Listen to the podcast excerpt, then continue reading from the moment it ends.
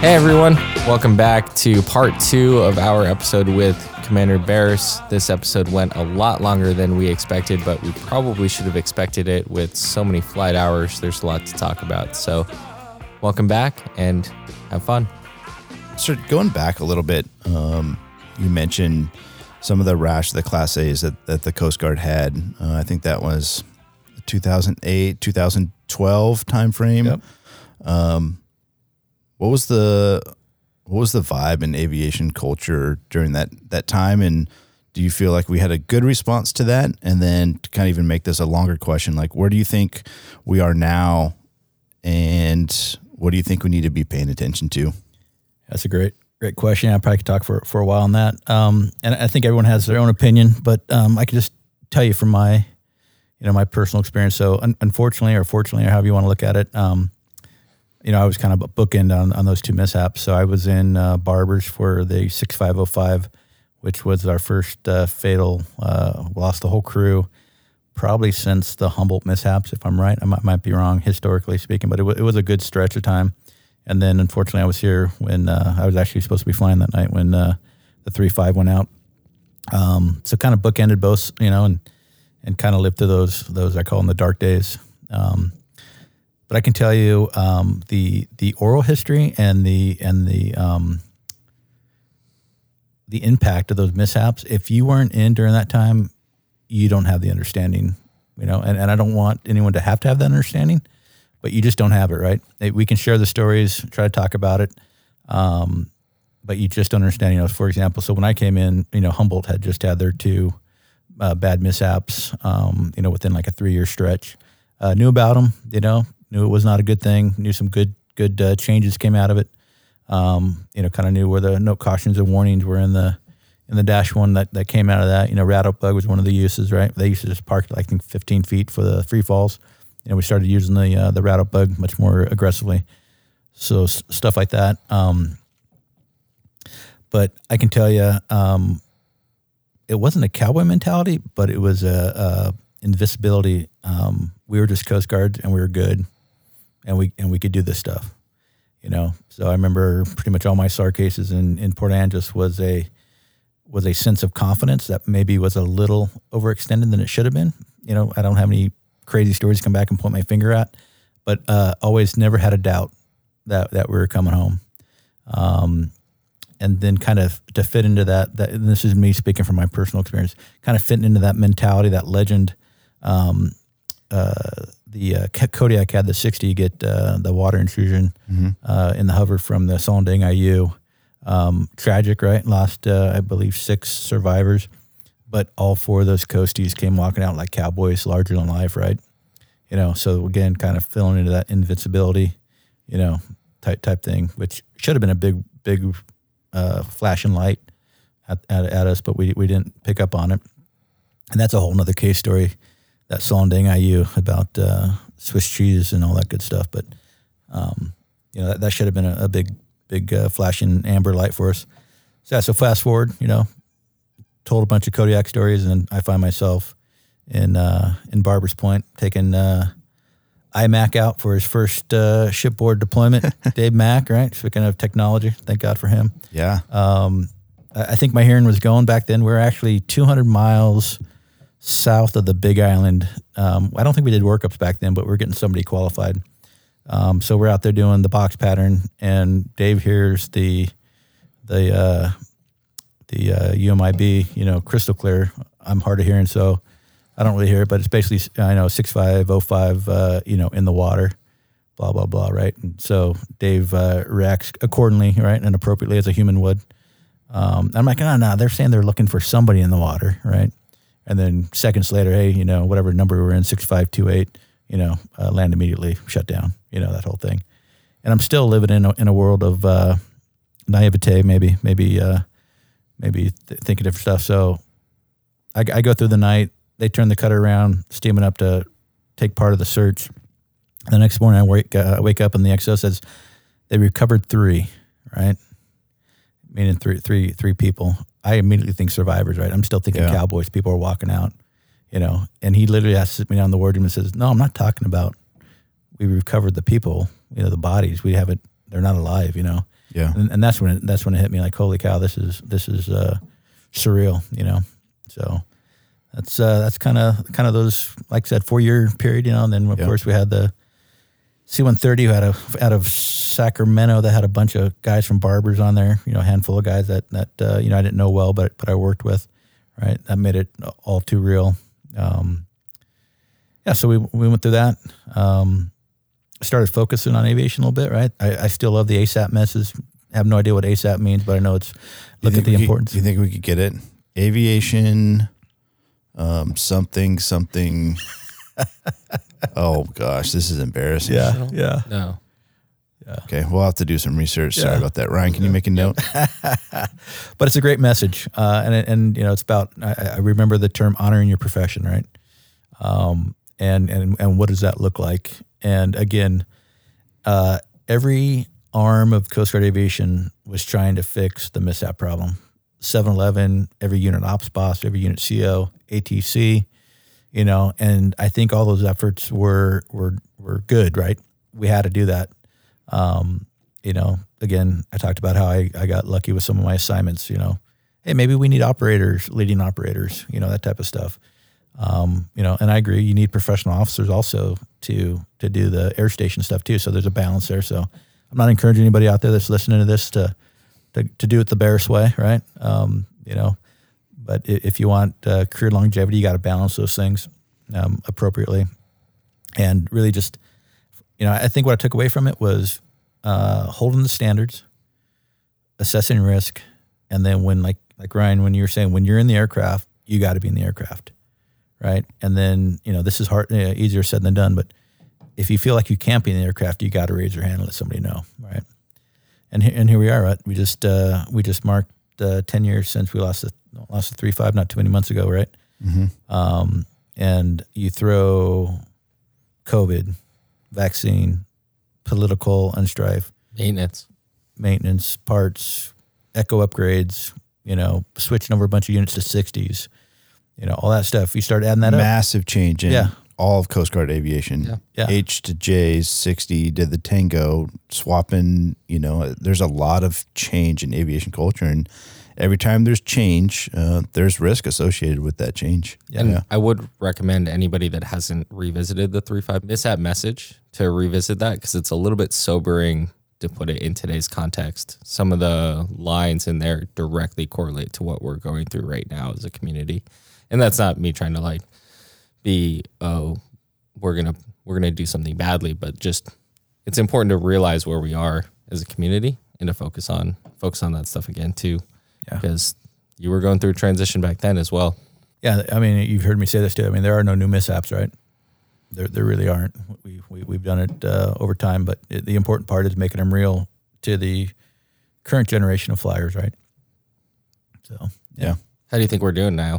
I'm concerned. From an operator perspective. I'm concerned. Really? Yeah, absolutely. Absolutely. I feel like we're the hairs on the back of my neck has been sticking up quite a bit. Yep.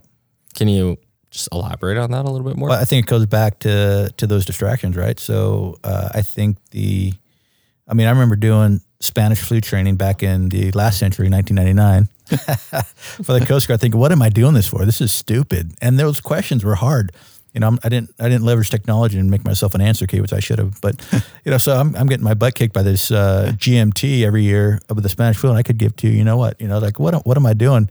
But here it is, right? I never in denial, right? Naivete, never in a million years thought that, you know, I didn't know what a global pandemic was. But here we are, and we have yet to realize the impact on our society, right? And regardless of where you stand on any of these issues, this is a big scar. It's going to define this generation, you know, and hopefully it'll be for the better, right? And they'll call this generation moving forward something special, and they'll make the most of it.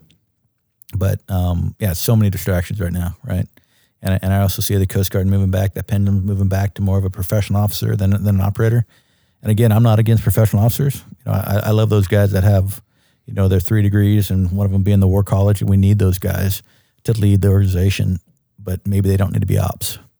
Maybe they should be XO, right? There's other places to move those type of people forward. You know, we're not going to change the air station structure, the promotion structure, but we can be smart about who we're putting where. You know, chief pilot being a chief pilot, yeah, kind of mentality. Yeah, you know. Another Humboldt story. I remember having two good aviators. It was this didn't get put in my OER, but I thought it was a great thing. So believe it or not, in July, apparently there are some storms that show up in the Pacific in July. And I believe this was the second year I was there, so it was 2015, and I called it the big blow. That's the part that didn't make it in the OER. But the big blow came. It was in your draft up the chain? Yeah. Okay, good. Yeah, but one of those professional officers, that's a little smarter than I is, actually fixed it for me. So two guys, two different sailing vessels are coming out of the Straits of Juan de Fuca, right, out of the Washington area, and they turn left. And they're 20-50 miles offshore, going down to where San Francisco and New Mexico, and they get caught in the big blow. And I'm going to get this story wrong, but the first one I believe is a elderly husband wife. I shouldn't call them elderly because I'm probably getting close to their age, but in their early 60s, batting down the hatchet. They're pretty capable mariners, but their rudder falls off. I don't know, I'm not even sure what causes the rudder to fall off, but the rudder. That's something off. Bad. Yeah. And so they're bobbing around. We've got comm schedule with them. We're keeping track of them, all this good stuff. Well, the other sailing boat was just bought by a bunch of Great Lakes sailors, a guy with his brother-in-law, co-owners, and then the wife was the glue, right? Married the sister type thing. Well, the wife doesn't swim, which is a great idea, right? But so they're off getting the schnout beat out of them. I think they ended up getting demasted on one of them or something like that. But anyway, so I got the crew back at Humboldt, and the Great Lake sailors went off, and they went off now. Maybe not in as much distress as we thought, but seasick and all this other stuff. So we launched the crew out. It's pinky time, and I think as they're going out to the Great Lake sailors, the mom and pop on the boat that loses their rudder actually calls distress, so we divert them over and take a look, and we pull those guys off first and bring them back. Well, the Great Lakes sailors still want to come off the boat, but it's nighttime, and it's 25-foot seas, right? And I got a motivated group of aviators, and I'm taking ops calls, right? And they're like, yeah, we're going to go back out. I'm like, no. Like, go find the lady's chair, go find the bed, go to sleep. I'll send you out in the morning. You go first light. It's like, well, we're not going to sleep anyways. Like, I know you're not. I said, but you're going to be, feet up, resting. And so long story short, they ended up launching, getting out there right at first light and getting those three guys off the boat, the one that doesn't swim. They both came back and said, wow, that was so much. That was difficult during the daytime. I can't imagine doing it at night. Right? Yeah. Now, I'm not saying that a guy with a one tour under his belt that becomes off boss would have that type of insight, but, I certainly did. Right. I'm like, no, you're not going. So I think that's the kind of stuff that operators lend to being the chief pilot. Yeah. Because we're all type A, want to go get it done. And that's that risk assessment that just, you can't put it on paper, but you just intuitively know, right? You know it when you see it. And it's that hairstand on the back of your neck that you were talking about. Exactly. Yeah. So that's my 2 cents. Yeah. I think we can agree though. I mean, we're not going to stop flying. We're not going to stop standing in the watch. What can we say to, first or aircraft commanders who are getting less time, less experience? What can we do better? Because you mentioned an organizational change. Yeah. What can we do better? Yeah. So if the organization's not going to change or support you, right? Because that's what it's going to come down to, right? We're going to build another memorial, and then we're going to focus on it, right? Good on some of these overtasked air stations putting out good safety messages. Right. Again, I go back to my 60-20 accident up in Kodiak, the Saulniganyu, and that was a big amber flashing light. I think that's the most recent mishap out of Atlantic City, the 88 pounds. I mean, that is a great flashing light. I don't know what the answer is to that, but, that's one of those things where it's like, wow, if we look back and, having it mishap in 6 months from now and look back, it's like, we knew this was coming, right? We should never have that feeling like, oh, yeah, I knew this was coming. It was just a matter of time. So what do we say to the first tour aviators? I don't know. Yeah. They don't have the experience to have that hair in the back of their neck standing up. They have to go out and do it to learn that experience. So how do we bracket them to gain that experience, to have that intuitive knowledge, right? It could fall on, some of this more second, third tour guys that are floating around ward rooms to speak up when you see something you don't agree with, or don't say like, hey, this ain't right. Yeah. And at least start a conversation.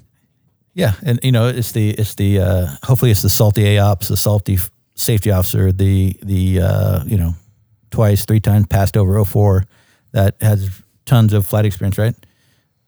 Be intrusive, you know, talk to those guys. You know, they don't know what they don't know. Right. I mean, that's the best I can do. You know, the other thing is I tell guys, focus on this flight right now. That's the only thing you can do. Focus on this flight right now. Make sure you're doing it right.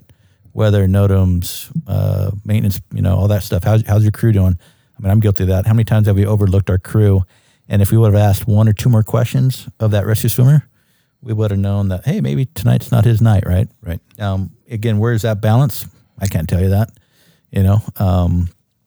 It sounds so cliche, like, hey, just make sure you stay in the books and you're ready for every single flight. But I think it really does come back to that is one thing you have 100% control of is, are you ready for this flight right now? Whether it's a training flight in day VMC conditions or that nighttime SAR case where it's right in the middle of the circadian rhythm and the weather's terrible and you're going to do a high risk mission.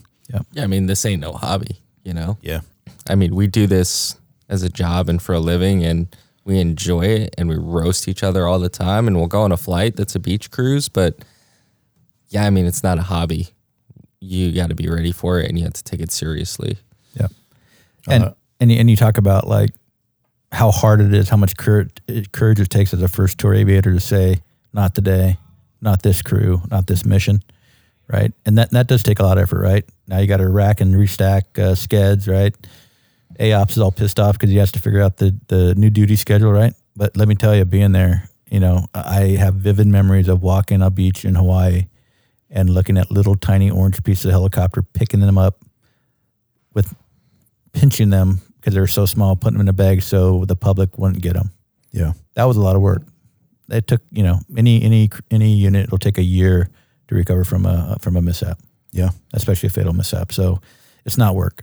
It's not work to, you know, to do that. Again, I wish I could tell you, here's the playbook, do it this way. And I would be a big liar if I told you I never flew when I probably shouldn't have been flying. Yeah. Those are two absolute true statements I made. But again. Yeah. If it was easy, everyone would do it. Anything from the, you know, operator side to the leadership side. And sometimes you're faced with two bad decisions here, and we got to pick one, unfortunately. Yep. Yeah. Shifting gears a little bit, right before we started the podcast, there was a story of a Lieutenant Ben Walton in a walk back from the galley.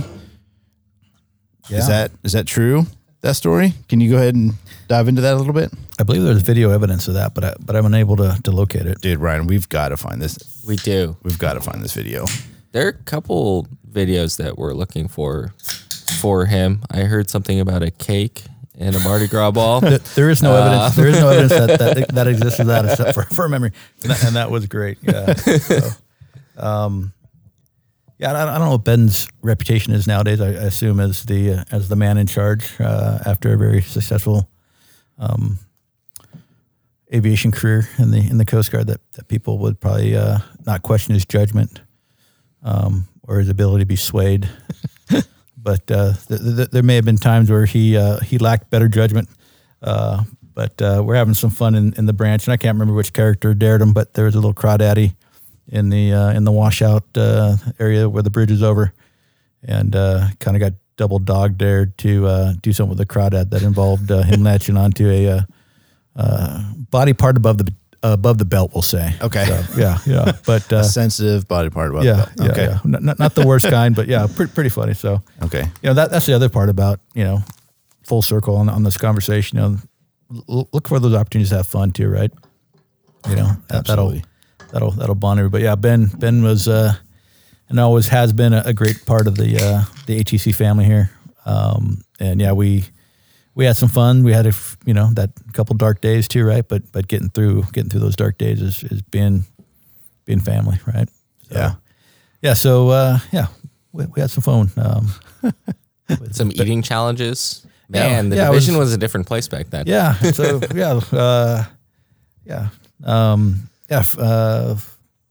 Friday food challenge or Thursday food challenge. I think it probably was Friday. But yeah, they would dare each other there in the bullpen, the maze. I'd overhear from my corner office, tucked back in the corner. And the ones that stand out is Chris Grooms was dared to eat 50 McDonald's chicken nuggets in like 5 minutes, and he crushed it like in 2 minutes, like not even phased. No way. Yep. 50 nugs in like 2 minutes? Yeah. He had 5 minutes to do it. The other one, this was a fail. I think Nevanil, it was either a pound Snicker bar from Christmas, or was it a 2-pound Snicker bar?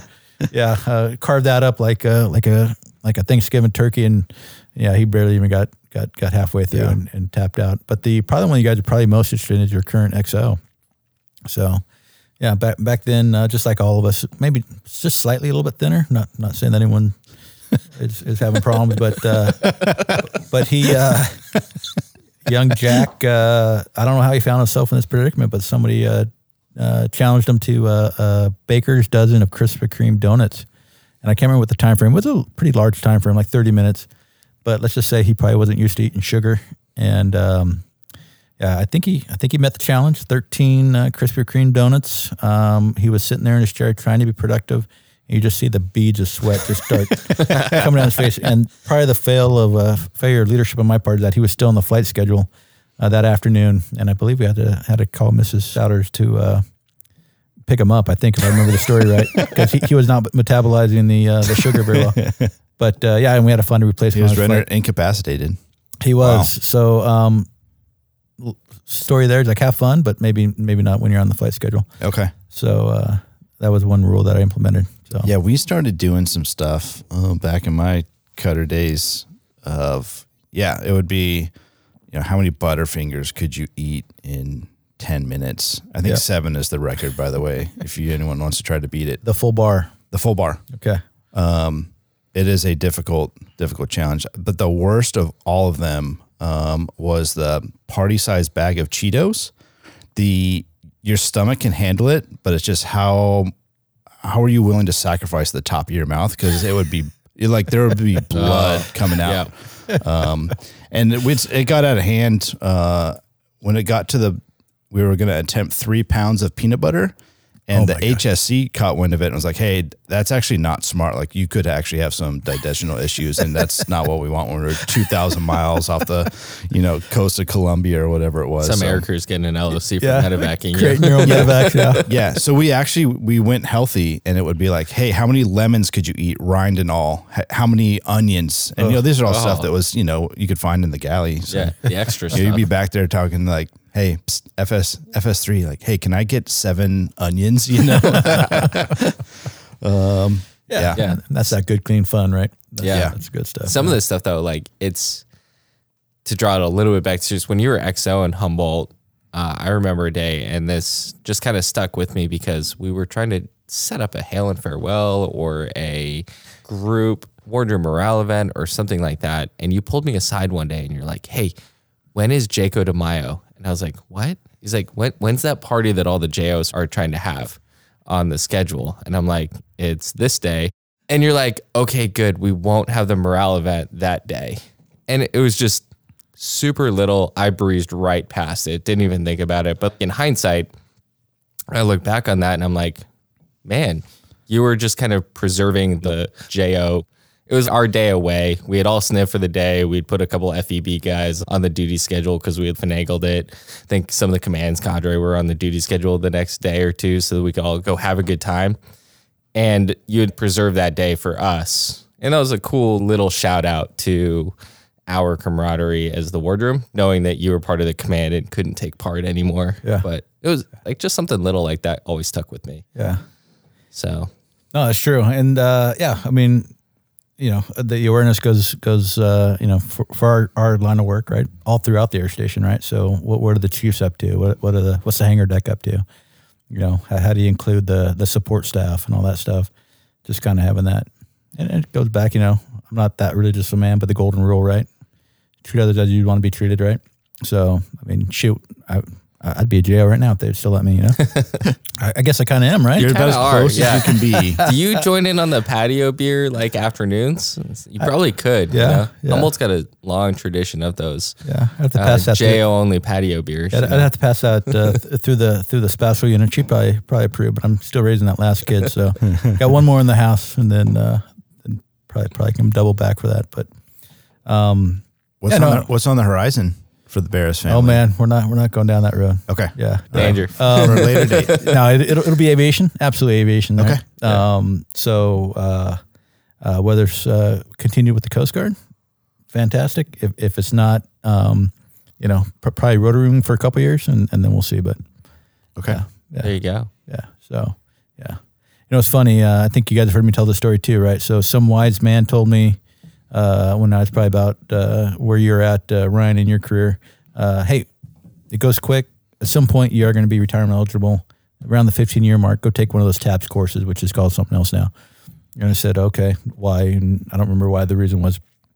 But I found myself at about 15 years here at ATC, and I took a TAPS course, right? And I've seen some of my peers go off, flew a great career, and then ended up at headquarters at acquisition, and they're loving it. They actually liked it, right? And they're getting their other professional certifications, all this stuff. I'm like, that's pretty smart. They're going to be set up after the Coast Guard, right? So my kids were still pretty little at the time. We had three of them. What I say about kids, right? Two wasn't enough. Three was too many. Yeah. So we had three in there. But the Savannah, wife was, if you're listening. The wife was gracious enough. I said, this is really important. Part of TAPS is a personal inventory of you and your values and what you're going to go off and do in your next career. So she was gracious, took the kids out to the park for 2 hours, and it wasn't that long of a survey. I don't remember what it was, but it was like my whole body and soul was poured into this. Like I thought about every answer and made sure, hey, you're not just answering this question because you think you want to answer this way. So there might have been a little crying, a little yelling, type that stuff, and just really, really filled out this this survey, honestly. And very proud of myself. I go back the next day, and I think it was old enough that they ran it through a machine that read it, and came back, and then it spit out like your top 15 jobs. Well, I don't remember what many of the jobs were, but the number one was a commercial airline pilot. And I said, well, getting a little old to be near a commercial airline pilot, but I do like flying. So that's kind of when it cemented me, like, I'm probably doing what I'm supposed to be doing. Yeah. Well, that's good. Some validation. Yeah. And it kind of speaks to my relative happiness, right? Doing what I'm doing. So I thought you were going to say like rodeo clown or something, right. Yeah. Something cool. Yeah. Yeah. I'll tell you what, the old COVID leave was stacking up pretty high. So I was able to take, right before I came down to the course, a good chunk of leave. And I got to be honest, I wasn't bored. So retiring could be my next career, I think. Right? Man. Okay. Yeah. So raise the last kid, get him out of the house, and maybe retiring. So yeah, definitely wasn't bored. Had some fun. So we'll see. Are you sold on West Coast? I'm a left coaster. Yeah. Yeah. The right coast. Yeah. Yeah. Yeah. I grew up in Connecticut, but even 4 years out there, yeah, I'm sold. Yeah. I could see you being down in like Panama though. Some beachside. That was the bar. That was the deployment. Some bartender. Just a bartender in Panama, like one for you, one for me. No, that's way too much work. No, too much work. No. You just want to kind of, bartender sees the empty, once it gets below quarter, like go ahead and just bring the next one, Yeah. Have some little fishing boat out there and I don't know, maybe learn how to fix an outboard motor for people. There you go. Yeah. Yeah. Sky's the limit. Who knows? But yeah, I'm pretty deliberate in everything I do. So when this season ends with the Coast Guard, I'm actually looking forward to it, but I'm in no rush, if that makes sense. So, but I'm in the last year of my contract, so I'm going to enjoy it. I'm, hopefully going to sneak up on that golden finish round, which is kind of cool. Never thought I would even be thinking about it, but that's cool. And, listen to Ryan's stories and stuff like that. I think I made an impact on a few people. I don't know how great or how little, but yeah. Like I said, you got me into aviation. So yeah. I remember, as an HCO standing on the bridge wing and watching a 65 take off and seeing this little body in the very far portion of that 65 getting launched into space, and you're like, those guys are crazy. I know.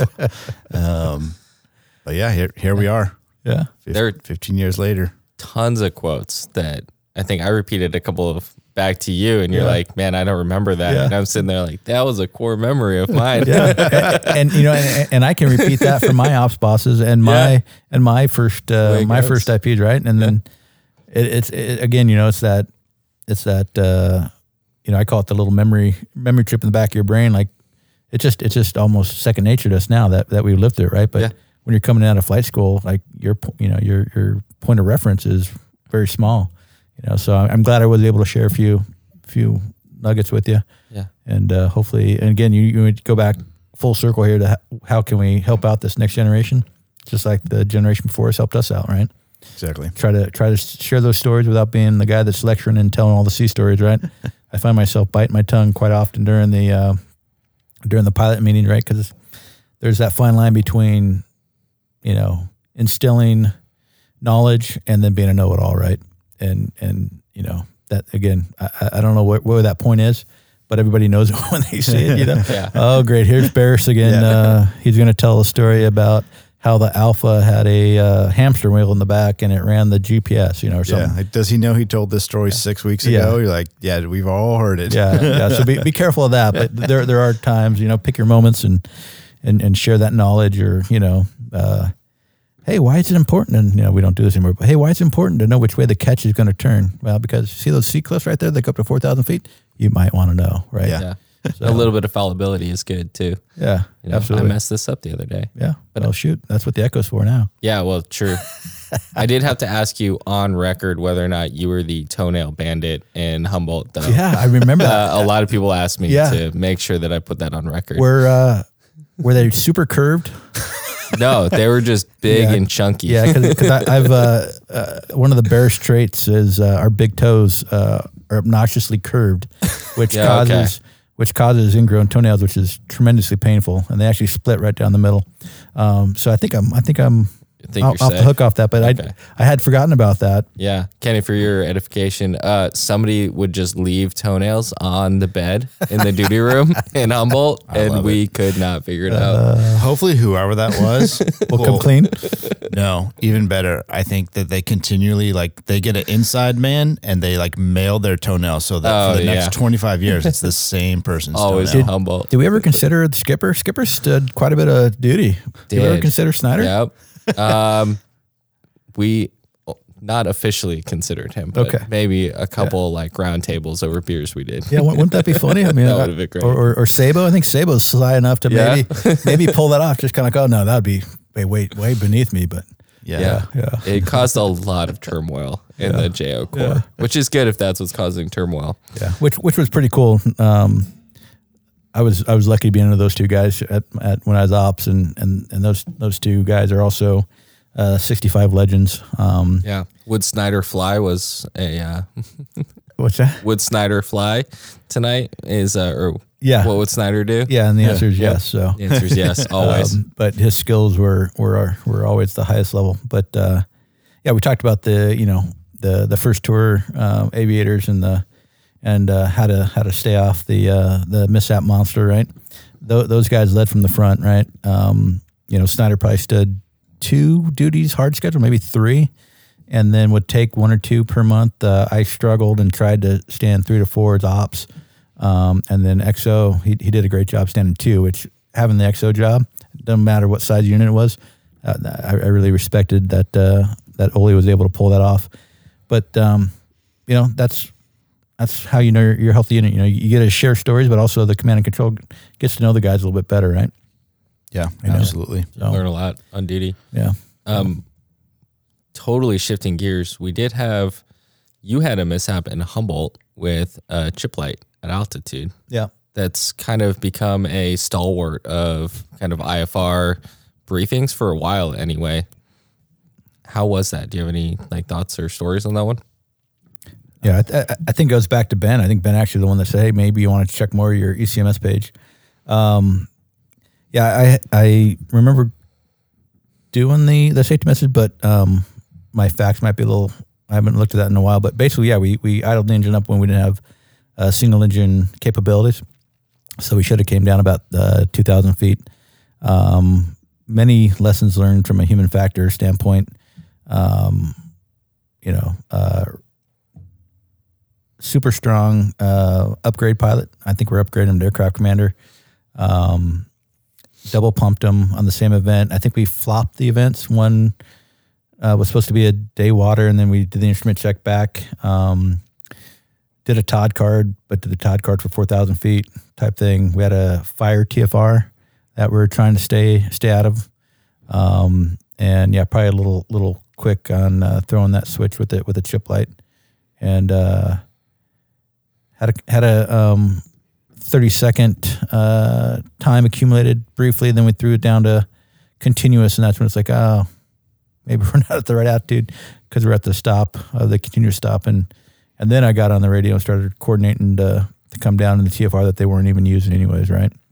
So the old prioritization of where you're at. Yeah, and then somehow, I don't take any credit for this one, but somehow coming back into the field, we decided to go to OEI high, and we snuck a little more OEI high time in for the landing, but we already bought beers by then anyway, so that was it. But yeah, so from the human factor standpoint, right, gave a lot of credence, a lot of credit to the upgrading pilot, very comfortable with them. That's probably one of the curses of a small unit, right, because we fly with each other all the time, and maybe didn't check his work as well as I should have. And then losing situational awareness of the single engine profile, which outside the plane was very obvious what the right answer was. But yeah, I didn't know that was you actually. Yeah, I talk about that in my 3710 brief. Yeah, just about every time. Yeah. Of, you know, at least for the 65 community, Todd card is on almost every syllabus card we ever do. And, you know, you're out in Humboldt, and 99.99% of the time, you know how the aircraft's going to react. It's between 55 and 60 degrees, and you're at sea level. Yep. Until you're at 7,000 feet, and it's still 80 degrees because it's the middle of summer. That might not be a bad time to know what happens when you're IFR, and you need to single up an engine. Yep, we're at 10,000 feet. Yeah. Which should have been more obvious, right?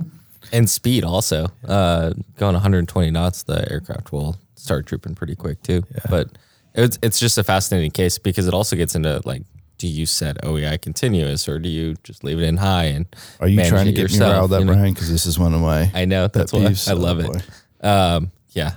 I have strong opinions about that one too. Like, man, do you just over torque randomly, or can you manage your own power? Yeah. Like, oh, you can manage your own power? Sounds good. Just do it. Or how about the single engine running landing, and you pull into 2 minute power? Is that necessary? Hey, I own that aircraft at that point, buddy. Yeah. That's my aircraft. I can do whatever I want. Yeah. You know? EO's like, hey, you crewed some, like, cool. Yeah. Sounds good, man. Thanks. So that's the only, you're welcome. That's the only mishap you're able to find? There's got to be more out there. Yeah? You have any for us? Brian Ward going spatial D. I was with you. Yeah. I forgot about that. Me going spatial D through the crab fleet. Yep. That was Todd Cogley's last flight with me. And I remember that. Yeah. Was that the fire one? You guys are going out to... No, these were both water stuff. So the first one was with... Brian was doing a great job. I believe he was aided. And me being the old school guy that I am the last guy to flip down my goggles, especially when I have a lot of cultural lighting around. So we're working in the bay, which is, you know, smaller than working Mobile Bay. It's a pretty small little bay, so you have plenty of things to look at. And so... I'm unaided. It's a super bright night with a big moon, and we have 20-foot break and surf offshore, and that's why we're in the bay.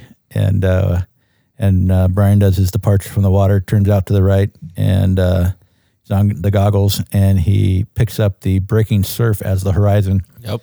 And I just kind of watched him as the nose goes down, and me being the safety officer, I was just fascinated, you know, 15, 20, 25, and I just, all right, I got controls, you know, and again, being any aviator that has pride, right? He's like, oh, man, that was horrible. I'm like, no, it wasn't that bad. It was actually kind of cool to see. so that was that. And then... It's the salty IP side of the house. Let's see how far this goes. Yeah. And, well, I mean, it was clear blue 22, you know. It's like 100% alum. But then, again, my habit of not going goggles quickly back when the crab fleet was having a pretty good year. Yeah. This was with Tom Cogley, right? Yeah. Yeah. I'm getting some mins done, and we're running through crab fleet. Plenty of things to look at, plenty of crab pots. Working with the 47, and things are going well. And all of a sudden, we outrun the crab fleet, which is within a certain miles from the coastline. And now I'm out in the dark, and I probably want the goggles down, but, you know, they're not. And I noticed the boat starts running away from me. I was like, all right, that's not good. You know, and I kind of start getting that minor spatial D feeling. Like, hey, Tom, what do you got to look over there? He's like, nothing. So what do you mean nothing? Yeah, got nothing. I was like, can I give you the controls? He's like, no, not right now.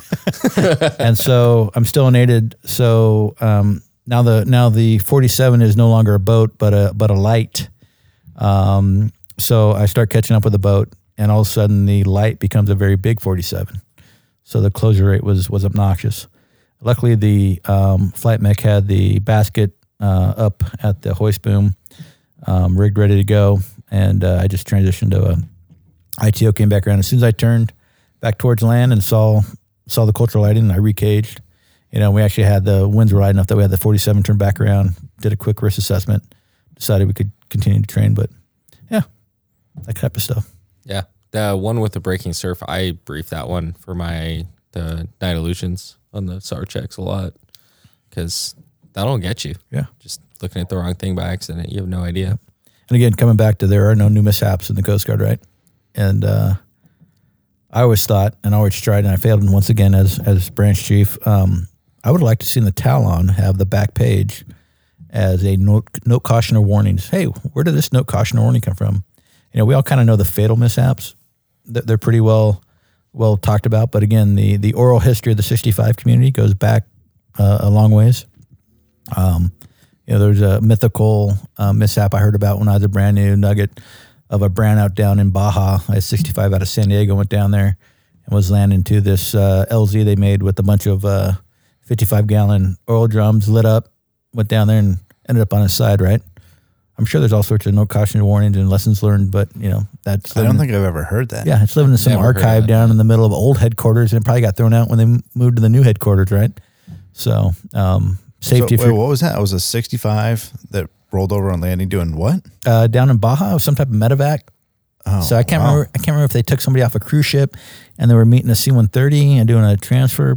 Again, this is all second, third hand. Some old salty dude was telling me as a brand new, you know, oh, you never heard about the 659 blah blah blah that rolled over in Baja? No, you know, there's so many of those mishaps, right? Wow. Like even the 65 going back to the 05.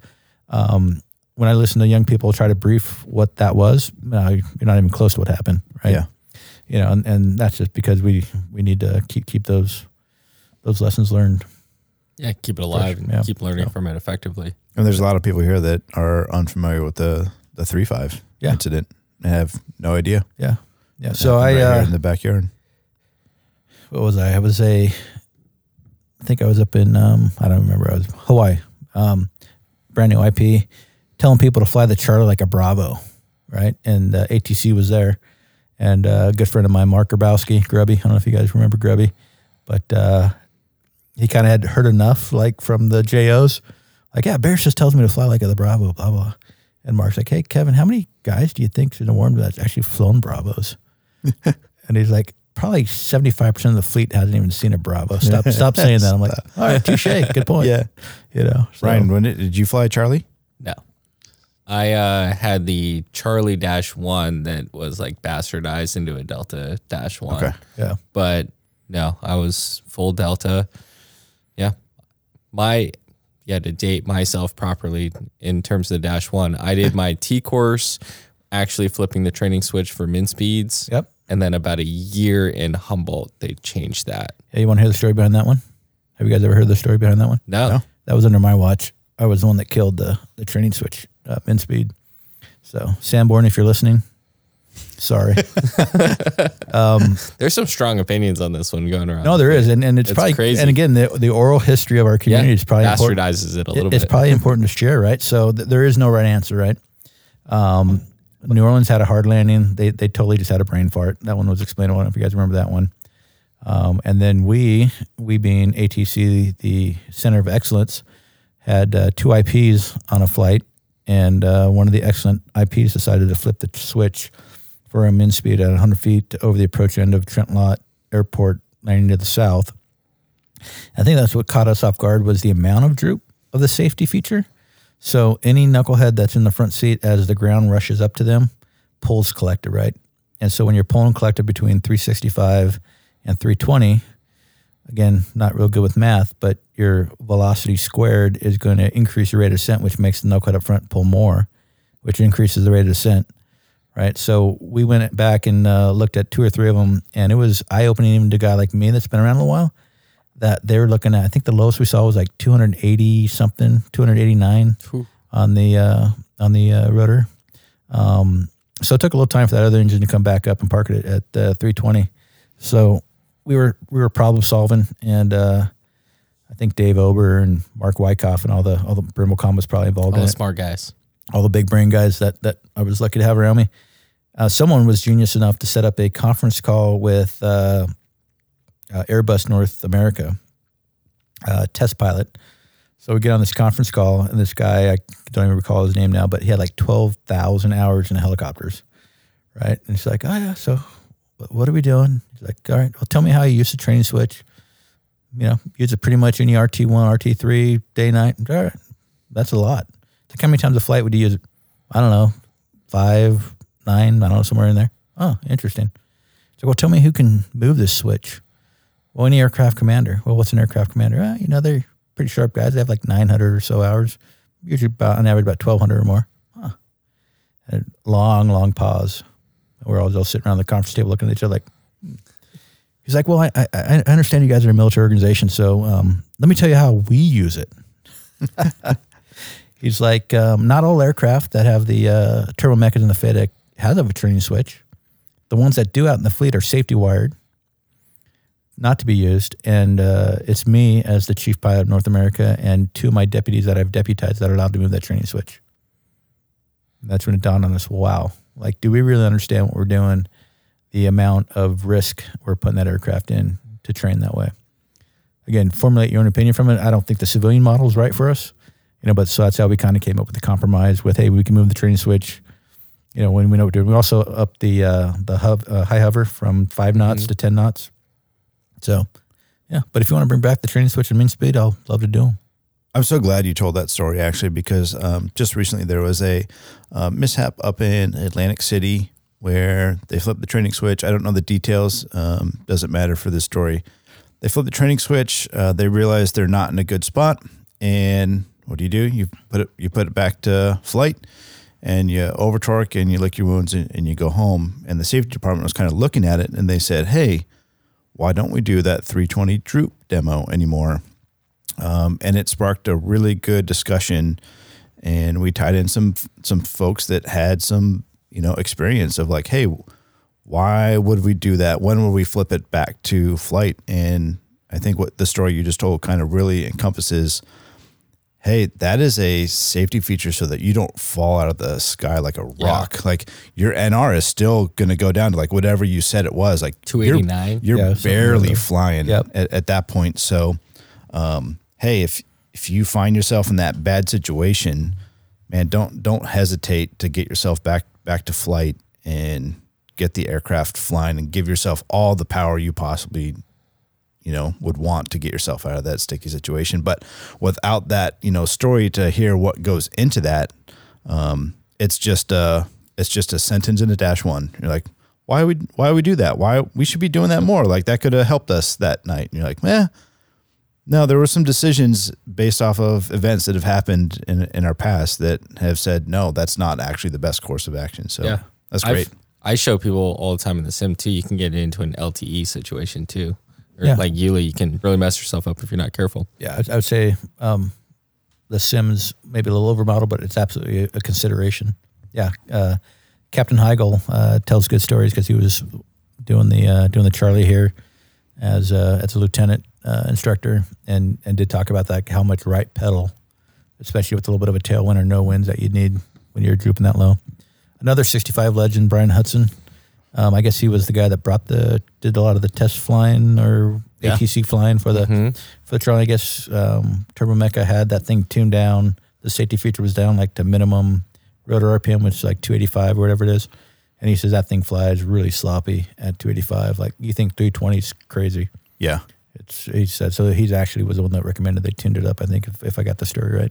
Yeah. I think I also remember Hudson telling a story about flying with, you know, some French chief pilot or whatever. And he's like, oh, yeah, this is how we do tail rotors. And, like, he does one. And the French pilot looks over and is like, don't ever do that again with me in the aircraft. And he's like, like, what do you, you know, it was this huge disconnect. He's like, I've done that 5 times. You know, I'm probably making stuff up, but right. It was something like, yeah, we don't do that. And he's like, we'll go out and do this 10 times and let a guy with 200 hours do it. And right. He's like, yeah. You guys are insane. And back then it was like S level for the T-courser to get out of the T-course for that. Yeah. Yeah. All risk assessment stuff, right? When's the last time we had a tail rotor? Oh, I think you could make a good argument to say, why do we still do them? Yep.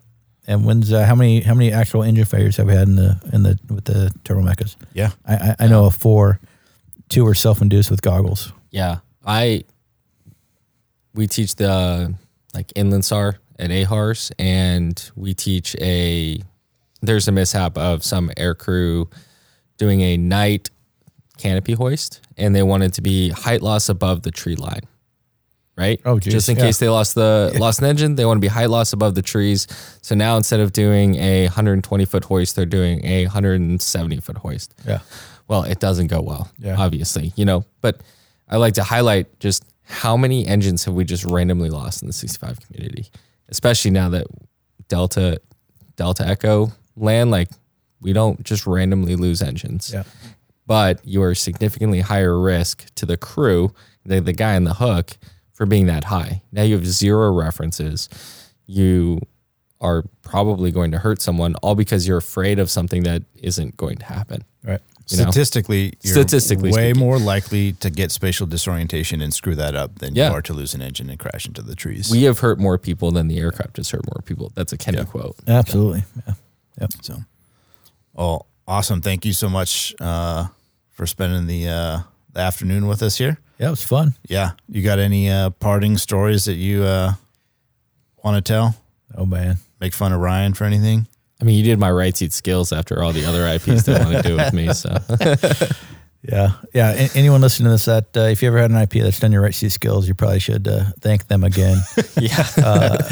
So as much as I love flying and aviation, I still do right seat skills syllabus flights. But if I had a choice not to, I probably would. That's probably the only one at my ripe age that I probably look back. But you got to start somewhere, right? Yeah. So crawl, walk, run, that whole good thing, and again, it's a noble skill to have. But yeah, if you're in the right C skill syllabus and you think your IP is going to help you, yeah, probably not getting a whole lot of help. So yeah, that night boat, I always laughed. Yeah. She's like, hey, what's your defensive posture for that? Like, oh, I got one hand on my Heeds bottle and the other on the jettison board, baby. I'm out. You know, like, I'm going to steal that from you. That's great. Yeah. They're like, you know, hey, if things start going bad, don't just assume to take control because I might think we're crashing. I might already be gone, actually. Yeah. You know? And with my sense of humor, I always say, so when else have you ever gone 17 degrees nose up in the 65? Why did you think night boat was a good idea to start doing that? Tonight was the bright time. Okay. Yeah. So that's So yeah, thank your IP, and I certainly think of the IPs that trained me. Right. Anytime I get frustrated with my young pilots, I always think, wow, these guys are 10 times better than I was. So yeah, everyone can not everyone, but most people can learn, and it's a worthy investment, especially looking at you over there, Ryan. Oh, thank you. Mr. Salty. Man, my nuggets are salty now. Yeah. Yeah. It's, yeah. I still wouldn't call myself that, but no. Okay. That's good. You're a good aviator and you're humble just like me, right? The perfect flight, there's no such thing. So, yeah, well, we normally like to end the show with giving you a chance to give a piece of advice, whether it's aviation or just, fatherhood, something like that. You've already given us tons of salty nuggets to chew on, but anything else? Any parting shots? You guys have given me this opportunity, and I was kind of thinking over the last couple of months, but really, it's got to be fun, and I'm glad I had an opportunity to talk to you guys because it sounds like you guys are still having fun, right? maybe not quite the same kind of fun that I remember, but strive for enjoying what you do. Remember who you were before you came into aviation. Remember how you looked at guys that flying, like Kenny's stories about watching a shiny orange helicopter fly around, right? And if you ever feel like this is no longer fun, like just reconsider what you're doing and what's happened, right? Think of the young person that yearned to do what we get to do every day, right? And go back and find that. And that goes for your crews too, right?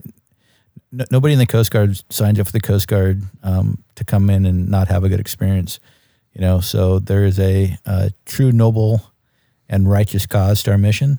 And we as leaders have failed if our members no longer feel that importance anymore. So, yeah, I think I need to take that one to heart, both just same, you know, making sure you're in the books and then just that little bit of leadership and ignite that flame sometimes of like, yeah, if you can watch a 65 or a 60, I guess even a fixed wing, you know, fly by and not stop and just look over it and just admire, like that's pretty damn cool. Yeah, we went through a pretty long dry spell at Humboldt recently of no SAR alarms. And I can't tell you how fired up I got when I heard the first whoopee go off after a long drought. I mean, that doesn't get your blood pressure going, even if you're not on duty anymore. Yeah. You know, I don't know if you're in the right profession. I mean, I just get fired up. I love it. Yeah. Going back to Houston, I'm looking forward to it. Yeah. Cool. You got anything else, Ryan? I got nothing. Thank you. I appreciate it. We say goodbye, but